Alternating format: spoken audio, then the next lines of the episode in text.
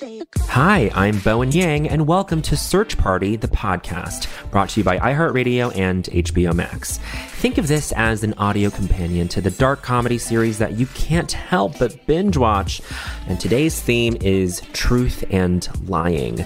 These issues are integral to the entire plot of Search Party, of course, but there's no question that the quest for truth comes to a head during season three's courtroom scenes where it's debated in spectacular form.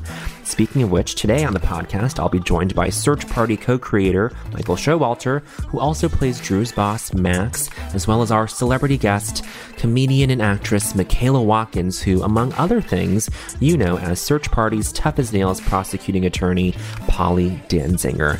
Come, come listen. Hi, how Hi. are you guys? We are well.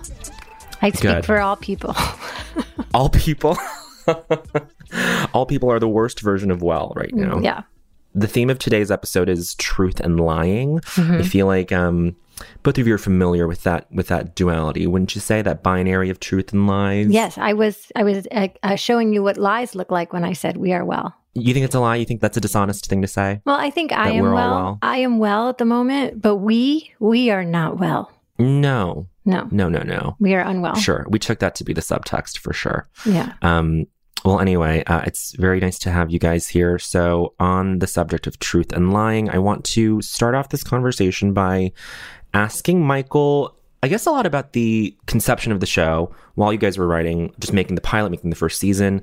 How much of the lead up to Keith's murder would you say sort of dealt with the truth in terms of Dory's journey to like find Chantal and then ultimately murder Keith? But then was there this understanding that Dory was going to struggle with perceiving this moment as self defense or actual murder after the season one finale?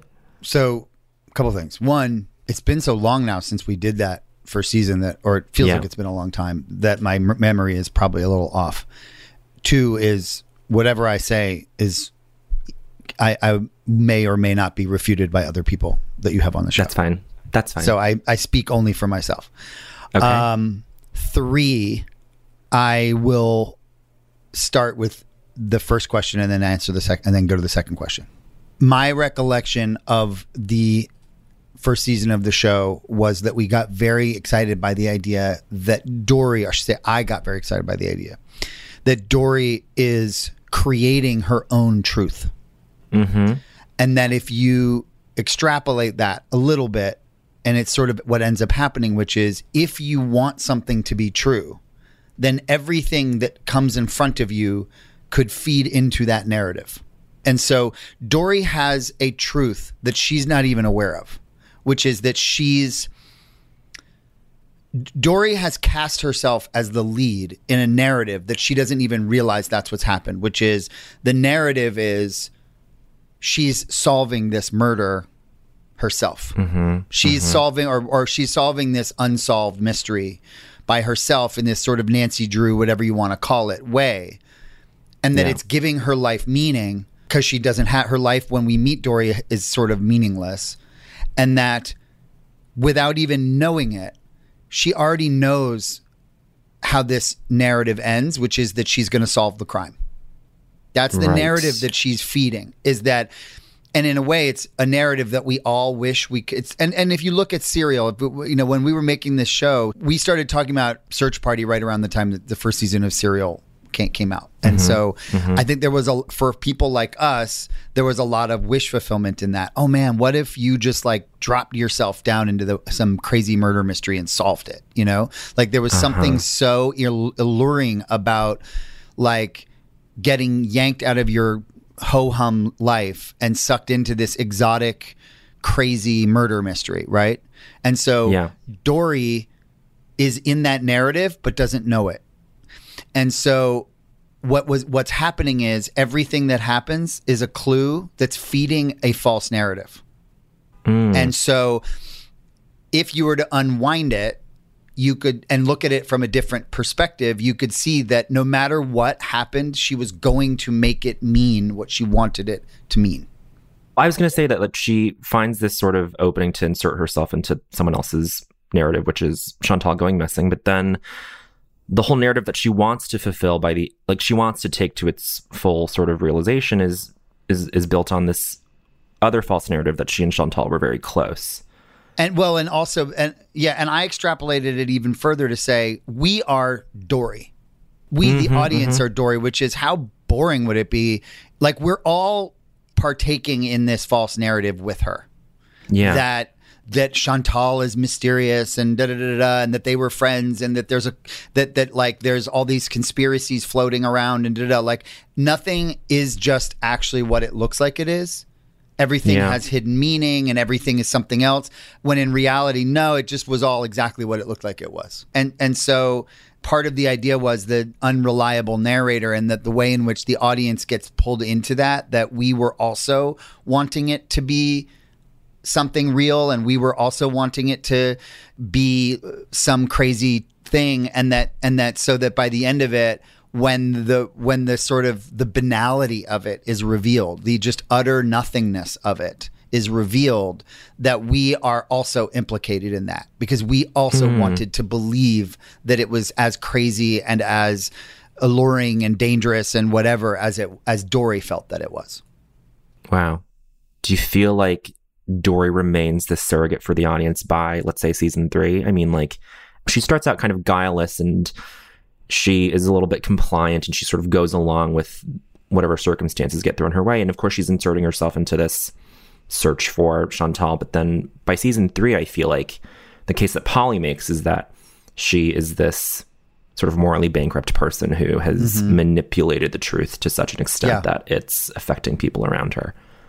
this is like the never ending discussion that we have about Dory, which is like the whole show in a lot of ways is about who's Dory. Yeah. Who really is she? Mm-hmm. And you're right that starting in season two, you start to realize that she's the question. This isn't really an answering question. This is a larger question of just like No, please. there's a sort of like a boundary that Dory crosses that cannot be returned from yeah. in her as a character. Like she makes some choices that you can't go back from those choices and then say, "Oh no, deep down she really is a good person." Like D- Right. Dory's big thing is, "Am I a good person? Am I a good person? What makes me a good person?"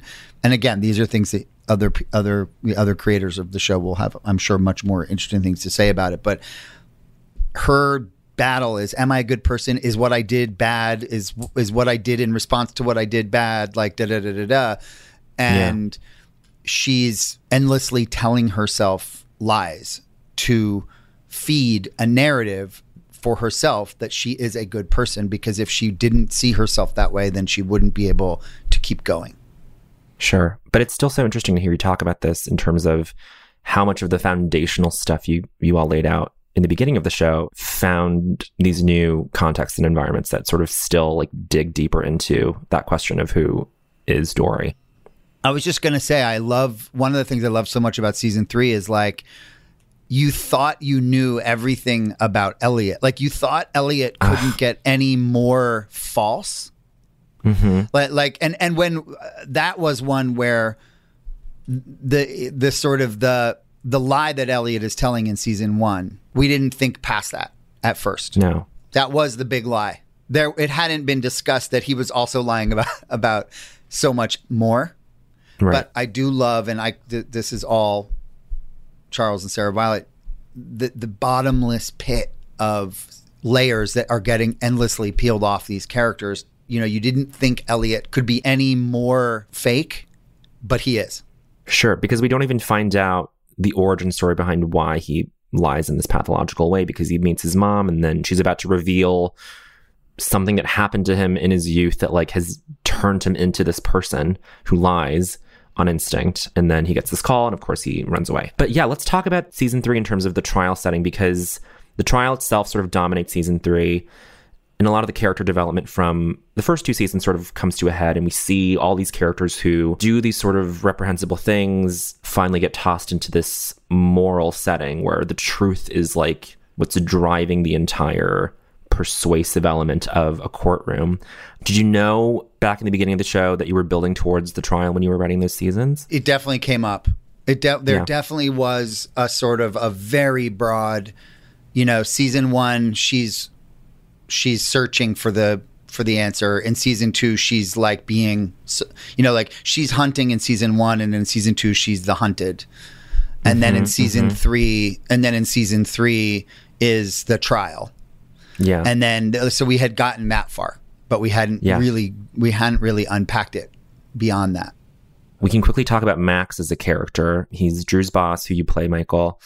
What do you think his role is in the show, especially in season two, where he sort of becomes victim to Drew's architecture around lying? Like he just sort of plants all these things to make Max seem like he's um, having sex with one of Drew's colleagues. So what happens with Drew and my character, which is a tiny, really a tiny character, although we had, I wanted, we we had discussed a, quite a bit the possibility that Drew has an affair with my wife that Drew mm. has a mm. big a big affair with my wife in season two.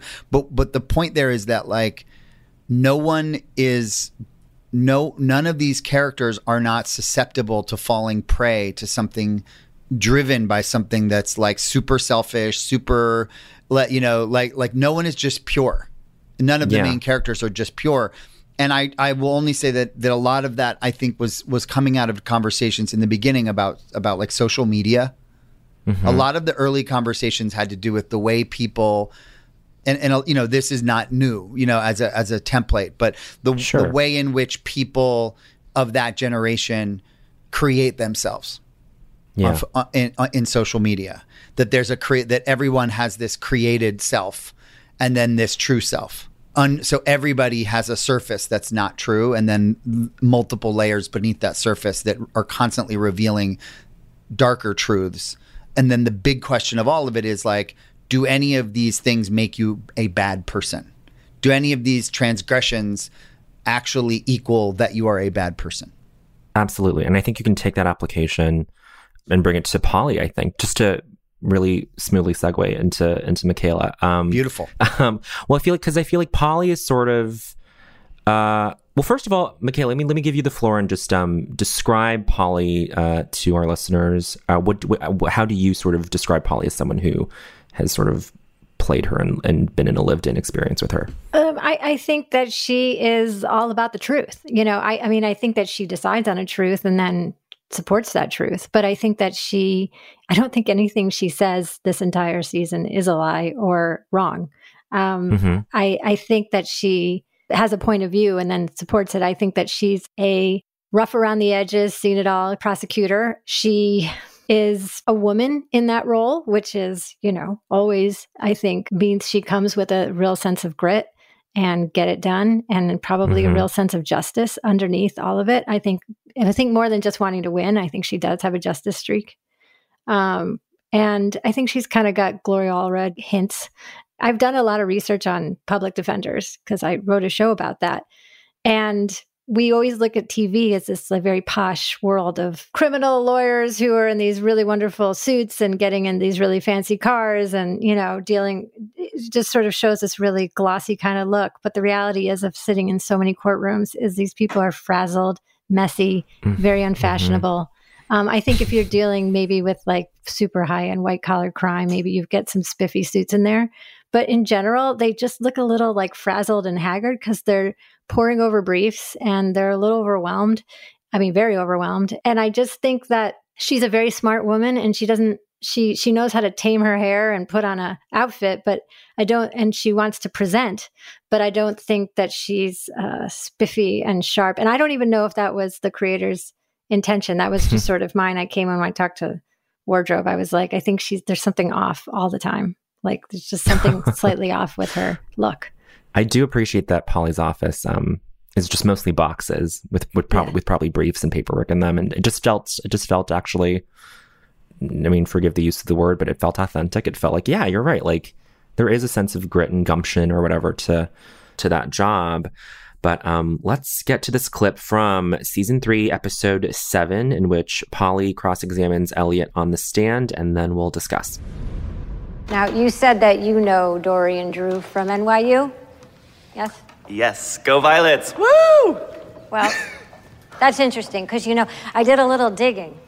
And according to the university's registrar's office, you were never actually enrolled as a student, Mr. Goss. Okay, I suppose that is technically true, um, but I audited four years of classes amounting to a poli sci major. so Oh, did you graduate from the university? I rented a cap and gown and took photos at the ceremony like everyone else. So yeah, I did. But you didn't receive a diploma, so you did not graduate. I do not understand the value of that distinction. um, such a funny scene. Both of you just playing off each other so perfectly. I do love the line Polly says, but you did not receive a diploma, so you did not graduate. Elliot, I don't understand the value of that distinction. But that just sums up Elliot for you. In, in such a neat way where it's like, oh, right. Like to him, the appearance of doing something is the same as doing the thing, you know? And with what Michael was saying earlier in terms of uh, no one being pure and everyone being sort of informed by some untruth, I feel like what Polly is constantly driven by is this perception of millennials as entitled and awful and solipsistic. Uh, and then Jim Santangeli even says, "Oh, I think that's like I think I think hating on millennials is sort of not a thing anymore." Yeah. Um. So I just I love that double comment in that show. But but, but do you feel do you feel like Polly is sort of cathected to this idea that millennials are awful? Yeah, I mean, or, or at least that's certainly her thesis, and she's going to do everything she can to support that. I f- sort of feel like she maybe thought of it when the case came across her desk. Like now that we're, you know, she probably at her firm is probably moving through so many terrible assistants because they want self care. And she's like, what? uh, so I- I think there is that generational divide. I love when Shalita Grant's character says, you know, oh, don't worry about her. She's one of those women who thinks you have to be a man to to get ahead, or you know, who, who basically acts like a man to get where she is. I, I think that's absolutely true about, about I I think that's a su- super spot on. Like that's her idea of feminism is that I, I'm going to be a man, but worse. After this quick break, we'll continue our exploration of the themes of truth and lying in the context of Search Party with Michael Showalter and Michaela Watkins. Stick around.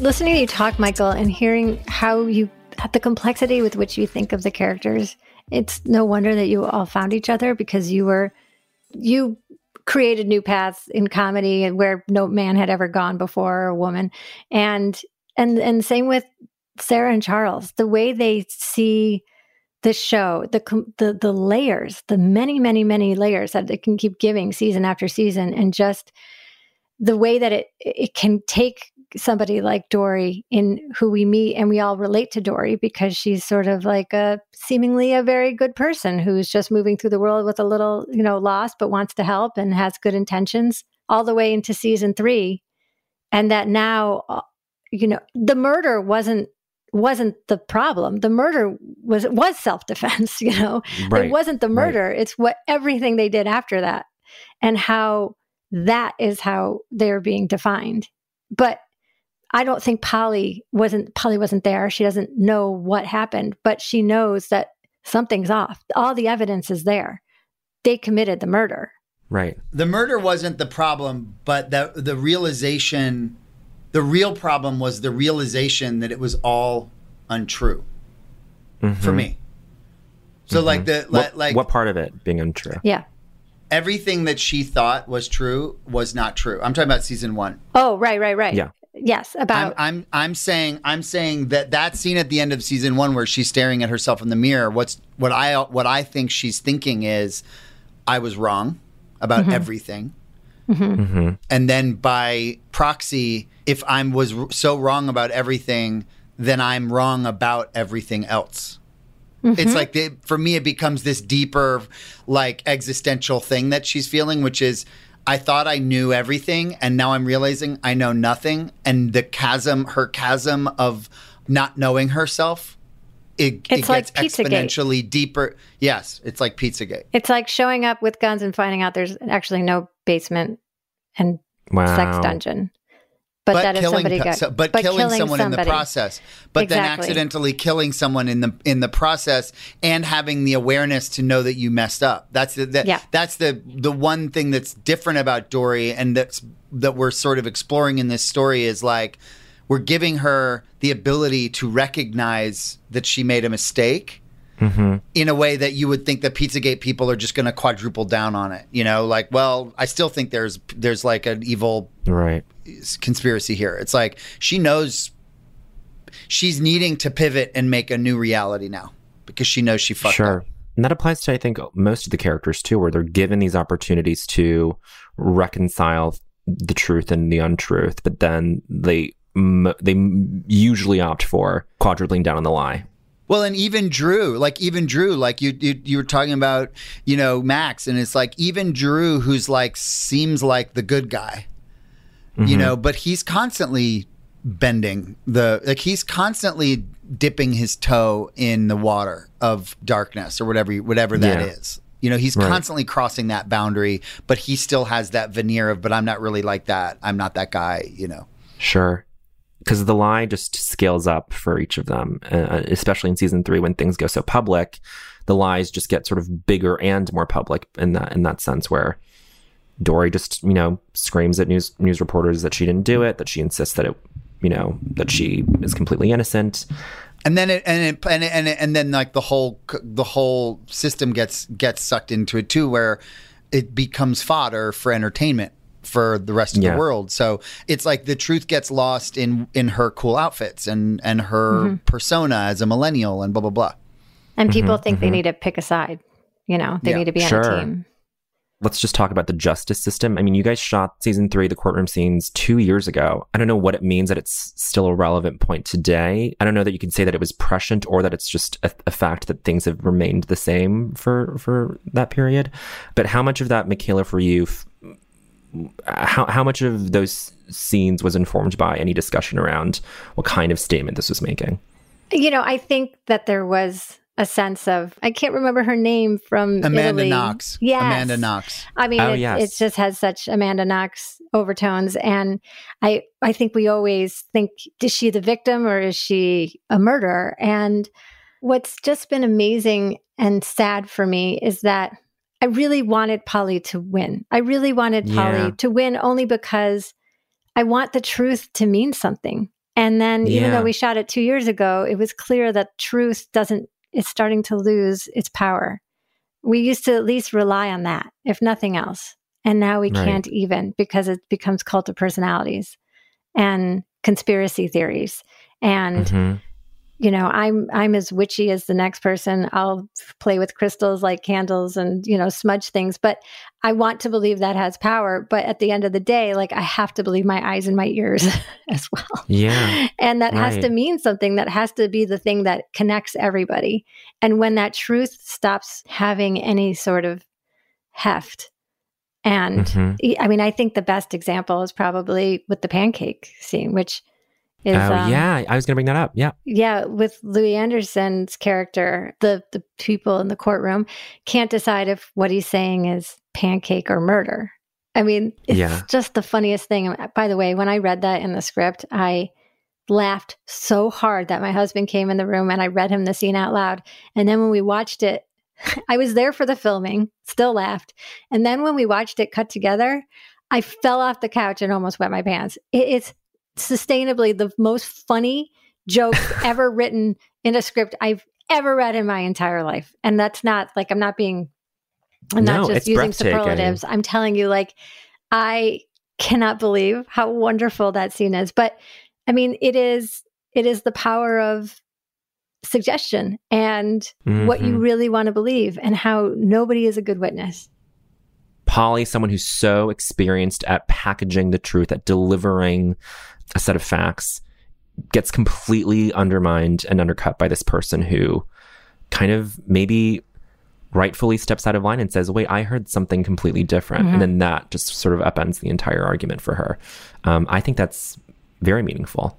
one of the the themes that keeps coming up is that people who g- get rewarded for unacceptable behavior in our society, and so uh, Polly is is sort of like the opposite. She's like should it's the like unfortunately it's not a meritocracy. Like if it were a meritocracy, the Pollys of the world would would would succeed and but in actuality it's the Elliots of the world that succeed. He's constantly being rewarded for his bad behavior. That's consistent throughout. It's sort of like you want to believe that that our society will reward the truth and that when the truth comes out, justice is served, and then that's never the case. Right. I I do want to reference um I think it was it's Polly's last scene in the finale. She walks up to Dory after the verdict has been reached. She says, "Congratulations. You know the justice system is broken, but at least it's serving someone." I feel like that's just that just sums it up. Certain people are beneficiaries to the ways that things are flawed and messed up, and that and that's coming from a truth. prosecutor who's not Yeah. even, you know, who's part of the problem. I mean, the big part of the problem, I would say often. Sure. You know, Sure. depending on who you're prosecuting. But I don't think that Polly has political aspirations. You know, I think that she really is in it just to, I think she is in it for justice. But one thing's interesting, which is, you know, I don't think like not to say that this would have necessarily changed it, but some of the like the what's happened with Harvey Weinstein, for example, where justice has been accomplished in some measure, how that may or may not have changed, how some of what is actually different in the society might have affected any of what happened. Because correct me if I'm wrong, but like that wouldn't have even felt like a possibility when when that was being shot. Michaela, like we were still living in a world where that would never happen. hmm I don't think Harvey Weinstein's case is unfortunately the norm. I think it was the anomaly that made people really excited uh, that there's a possibility that powerful men can go to jail. I mean, I think when you see Arpaio being pardoned in Arizona and Yeah. then running, and when we have this monster and you know in the White House, like I, I, I don't think that we feel like and justice has finally prevailed. I don't think we're Right. there No, in any no, way, shape, or no. form. Right. No, but it's but it's different. It is different. It's not. Mhm. It's not nothing. Right. Not nothing. Um, I want to play another clip. This is Polly's closing statement from the season three finale, episode 10. So let's go ahead and take a look. The truth about Dory Sief is that she couldn't get any job that she applied for. So she had literally nothing to do with her life. And that malaise turned into self hatred. And that self hatred turned into rage. And that rage burned so hot that the only thing that could put out that fire was the taste of human blood. I mean, first of all, it's just an incredible performance from Michaela. I, uh, in my opinion, Thank you. I think we all agree that Polly is sort of on this quest for truth at all times or most of the time. In this moment, I feel like she's serving up this version of the truth that Dory is this bloodthirsty, blood hungry person. I don't know, that doesn't fully square with the person that she even is now. I mean, this whole closing statement culminates to Polly calling Dory evil. And she opens her statement by framing this thing to the jurors that, um, you know, if Dory walked into your office for a job interview, you would be charmed by her. She's good looking. She seems competent. She seems authentic. But in actuality, she's this monstrous person who's committed this really heinous thing. And she, um, in an earlier episode, I think calls it a thrill kill that she killed Keith uh, as a thrill kill, which I would say is sort of true, but also it comes to this head in the closing statement where Dory is this evil, evil, monstrous person that I think the audience is still debating. To Michael's point, is Polly referring to the person that we've met and that we've known this whole time, or the person that Mm-hmm. she is fast becoming? You know, there's a second murder that happens. Yeah. And so I think part of it is performative for Polly. She's got a job to do and she's got to move these people. I think a lot of it is performative and some of the language is a little arch, but I, I think, I mean, that on purpose to uh, Yeah. a thrill kill. I used to think it would it'd be interesting if like season two and season three were also part of the narrative. So that if you were to keep pulling the rug, if you keep unpacking it further, the first thing we're told is this is the end of the story. She was wrong. It was all in her head. And like that's the sort of the tragic end. But what if the narrative was even deeper than that? What if Dory's narrative included what happens in season two and season three, if that makes sense? Mm-hmm. So mm-hmm. Dory's twisted narrative actually goes so deep that she's still in the fantasy in a Yeah. way. In in the fantasy, she gets it wrong, then she becomes a killer, then she becomes a media sensation. Like that was actually also part of the fantasy. Right. And so in that version of it, what Michaela's saying is 100% right, which is that version of Dory that Polly's describing may actually be the real, the truest version because we don't know how much of what we're seeing is still part of this narrative that Dory has uh, that's still unfolding in front of us. Interesting. So Polly's not that far off then. I don't know. She might be, she might not be, but it's just it's something that I think is an interesting to contemplate, which is at what point is Dory not in her narrative anymore? And that's not something that's ever been decided about. But I think it's interesting to think about the possibility that that thing we talked about in the beginning that Dory has cast herself as the lead in this sort of Nancy Drew mystery that then goes horribly wrong. Mm-hmm. But what if she cast herself in a bigger story? Yeah. where it goes horrib- horribly wrong and then she's hunted for it and then becomes a media that actually her her version of it was way longer than ours Yeah. It makes sense that she goes from the hunter to the hunted, and then she sort of is able to stand in that liminal space and between she's still getting off on it she's still getting Yeah. off on it so like she wants to keep it going so like let, let's say if if if she goes and she rescues chantal at the end of season one then then it's done it's over It's over. She Right. rescued Chantal, and now she's got to go back to being, being Dory, and on some level gets to say, "I rescued Chantal," and that's great, and whatever. But like the party's over pretty soon after that. Everybody goes back to normal. But what if I kill somebody? Then maybe mm-hmm, I can keep mm-hmm. this going a little longer. Maybe I can keep. I can stay. I can feel continue to feel this level of of relevance. She feels mm-hmm. relevant. She feels relevant, and she feels like she exists in this very palpable way. She has feelings. She has all these feelings. Sure. So if she keeps doing it, then she gets to stay in that fe- in that place.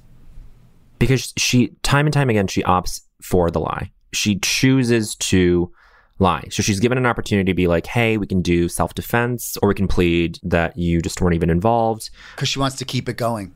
Totally. And Michaela, I should ask, do you think Polly's approach would have been any different if Dory had pleaded self-defense? This is just a fun little like Yeah, I think it would have really, I think it would have really, she would have had to work really hard. I think it would have been, you know, I think she would have turned it to the cover up then. Why did you cover it up if it was self defense? Right. You know, but I think that that was Dory's, like in every season, Dory makes a fatal error in judgment. right. In terms of her case, I think John Reynolds' character was absolutely right to be so just livid when she says that she didn't murder him. It wasn't self defense. And Yeah. he's like, but You did kill but him. it and was self-defense. self defense. Like that was the one thing it was. It's right, just right. it's just the layers of these characters is just never ending. I cannot believe the complexity of every single turn in the show. You can't get ahead of it at all. You can't. And speaking of the complexity of the show, I do want to ask was there this feeling that you and Charles and Sarah Violet were creating something that might even be too complex or too nuanced for an audience? I mean, because I mean, we're dealing with these dense, dense things here. I think that we've been underestimating our audiences for so long, and that's what I love. Is that this, you know, I- I- like the way Michael was a pioneer. I think these guys are pioneers. And they're always pushing for the big ideas, all those thematic ideas and those big things that they're aiming at are always very important, very important. Mm-hmm. And they're always aspiring. I see them always aspiring and pushing to achieve something that is working on both a deep intellectual level and also as just great entertainment.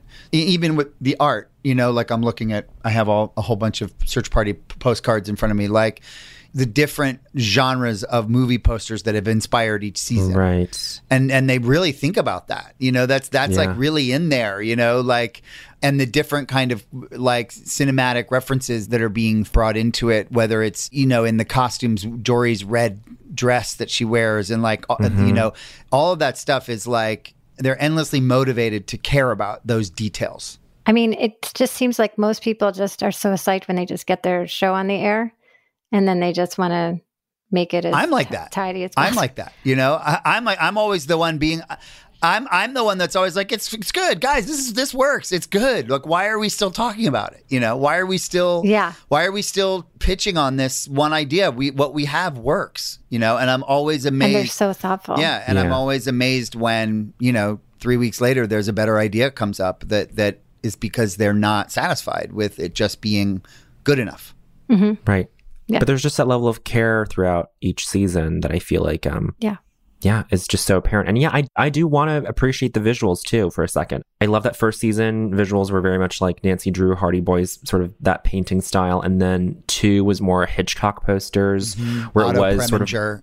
Uh, Hitchcock. Well, it was that that artist that does those posters specifically. Yeah. That that artist whose Right. name I can't remember, but you know the like broken glass and the fractured imagery and stuff. And then, and then, just for this season, I just love that it takes on this new sort of shapeshifty, chameleon-y exterior of this procedural show, but in, but it sort of breaks all those rules too mm-hmm. in this wonderful way. Especially with Dory representing herself by the end, giving this cathartic closing statement that is still entrenched in a lie that she did not do it, mm-hmm. and then it's sort of up for debate whether or not she thinks she's actually innocent because I'm not sure. And that's like the you know we've we've talked a lot about like OJ OJ Simpson or Lance Lance Armstrong or or the mm-hmm. guy that wrote a million little pieces. Like there's these famous instances in the culture of these kind of very very public like lie lie moments you know? Mm-hmm. Mm-hmm. And and sometimes there's it's unveiled the truth is unveiled and then that the the liar has to kind of come clean. But the looming question in OJ is like what does he think does he you know Yeah. his guilt aside, like it seems like he really believes at this point that he didn't do it. couple more questions before we uh, end things. If you were on trial for murder, which of the three lawyers, Polly, Cassidy, or Bob, Louie Anderson, uh, would you want representing you? I think I have my answer. And I can start. Um, I would say I would want someone like Bob, someone who's just like hapless and like a little tactless, even who's just sort of like, yeah, you know, it'll be like someone who can calm me down by putting his like detachment out there and just being like, it's fine. What it will be okay. Just sort of low touch, just like, let's just go in there and just we'll, uh, we'll, we'll like get it over with and it'll, what will be, will be. You know, I wish I could have Cassidy with the experience under her belt of of Yeah. Polly, because Cassidy was really smart and just doesn't have the experience under her belt. Sure. But she prevailed, I guess. Michael, who would you, who would you want to represent you in a murder? I think um, Louie Anderson. I think th- there is a kind of um, he feels believable somehow, Yes. and Yes. so and so there's this feeling of you want to feel like the lawyer has no ulterior motive other than the truth, and there's there's a I think Cassidy is very they're all very good they're all very good but he seems the most like i wouldn't do this if i didn't believe if you know i wouldn't be here if i didn't believe my client you know there's something you know there's something very kind of reassuring about his energy there's a true neutral. There's like a there's Yes. like a a neutral element to him, to Yeah, car- uh, yeah. to, to his like operation. Yeah, yeah for sure. Very good. And then finally, Polly says that she believes in karma. Uh, she tells Dory that as a practicing Buddhist that she believes in karma. Do we think that um, in season four, and uh, not to give too much away with the last scene of season three, do we think that Dory will get her full comeuppance by the end of the series? Well, you know that that scene. It's funny because Charles came to visit me one time, and uh, it was between we had wrapped, and he everything was in the can, and when it launched on HBO Max, and we were talking about the season and you know how it had turned out, and I said, "Oh, is that I, I always love that scene in the hallway with Dory at the very end. It just felt like such a button opportunity for more." And he said, "Oh, we had to cut it for time," and then I said, "Oh, that's that's too bad." And then he told me later, he goes, after our conversation, I opened it back up and I put it back Wow. in. Yeah. I'm so happy because I, I did Me love too. that exchange between the two of them alone in the hallway. It sort of feels necessary. That that's a necessary exchange. I so feel as an audience ominous. member. It's so ominous. Very. Well, thank you so much to my guests, Michael Showalter and Michaela Watkins, for joining me today to talk about truth and lies. I hope you both live honest um, lives. I thought you were going to say, I hope you both live and just leave it there. And just leave. Oh, yeah, yeah, yeah. That'd be fun. That's ominous. I hope we live too. I hope you i live. hope i live i hope i live too I hope you live. Okay, how's everyone feeling? Closer to the truth of Search Party? Yeah, me neither. But that ambiguity is such a huge part of the brilliance of the show. Anyway, I'd like to thank Michael Showalter and Michaela Watkins for stopping by today to give their thoughts and insights into today's theme of truth and lying. Until next time, I'm Bowen Yang. Join me next week for two new episodes in which we deep dive into the many themes of Search Party with even more special guests. Search Party, the podcast, is a production of HBO Max and iHeartRadio. It's executive produced by Ethan Fixell, produced and written by Jonah Bayer, written and researched by Marissa Brown, and engineered, edited, and mixed by Matt Stillo. If you haven't already subscribed, rated, or reviewed Search Party, the podcast, please do so on the iHeartRadio app, HBO Max, Apple Podcasts, or wherever you might get your podcasts. And don't forget to watch season four of Search Party, premiering January 14th only on HBO Max.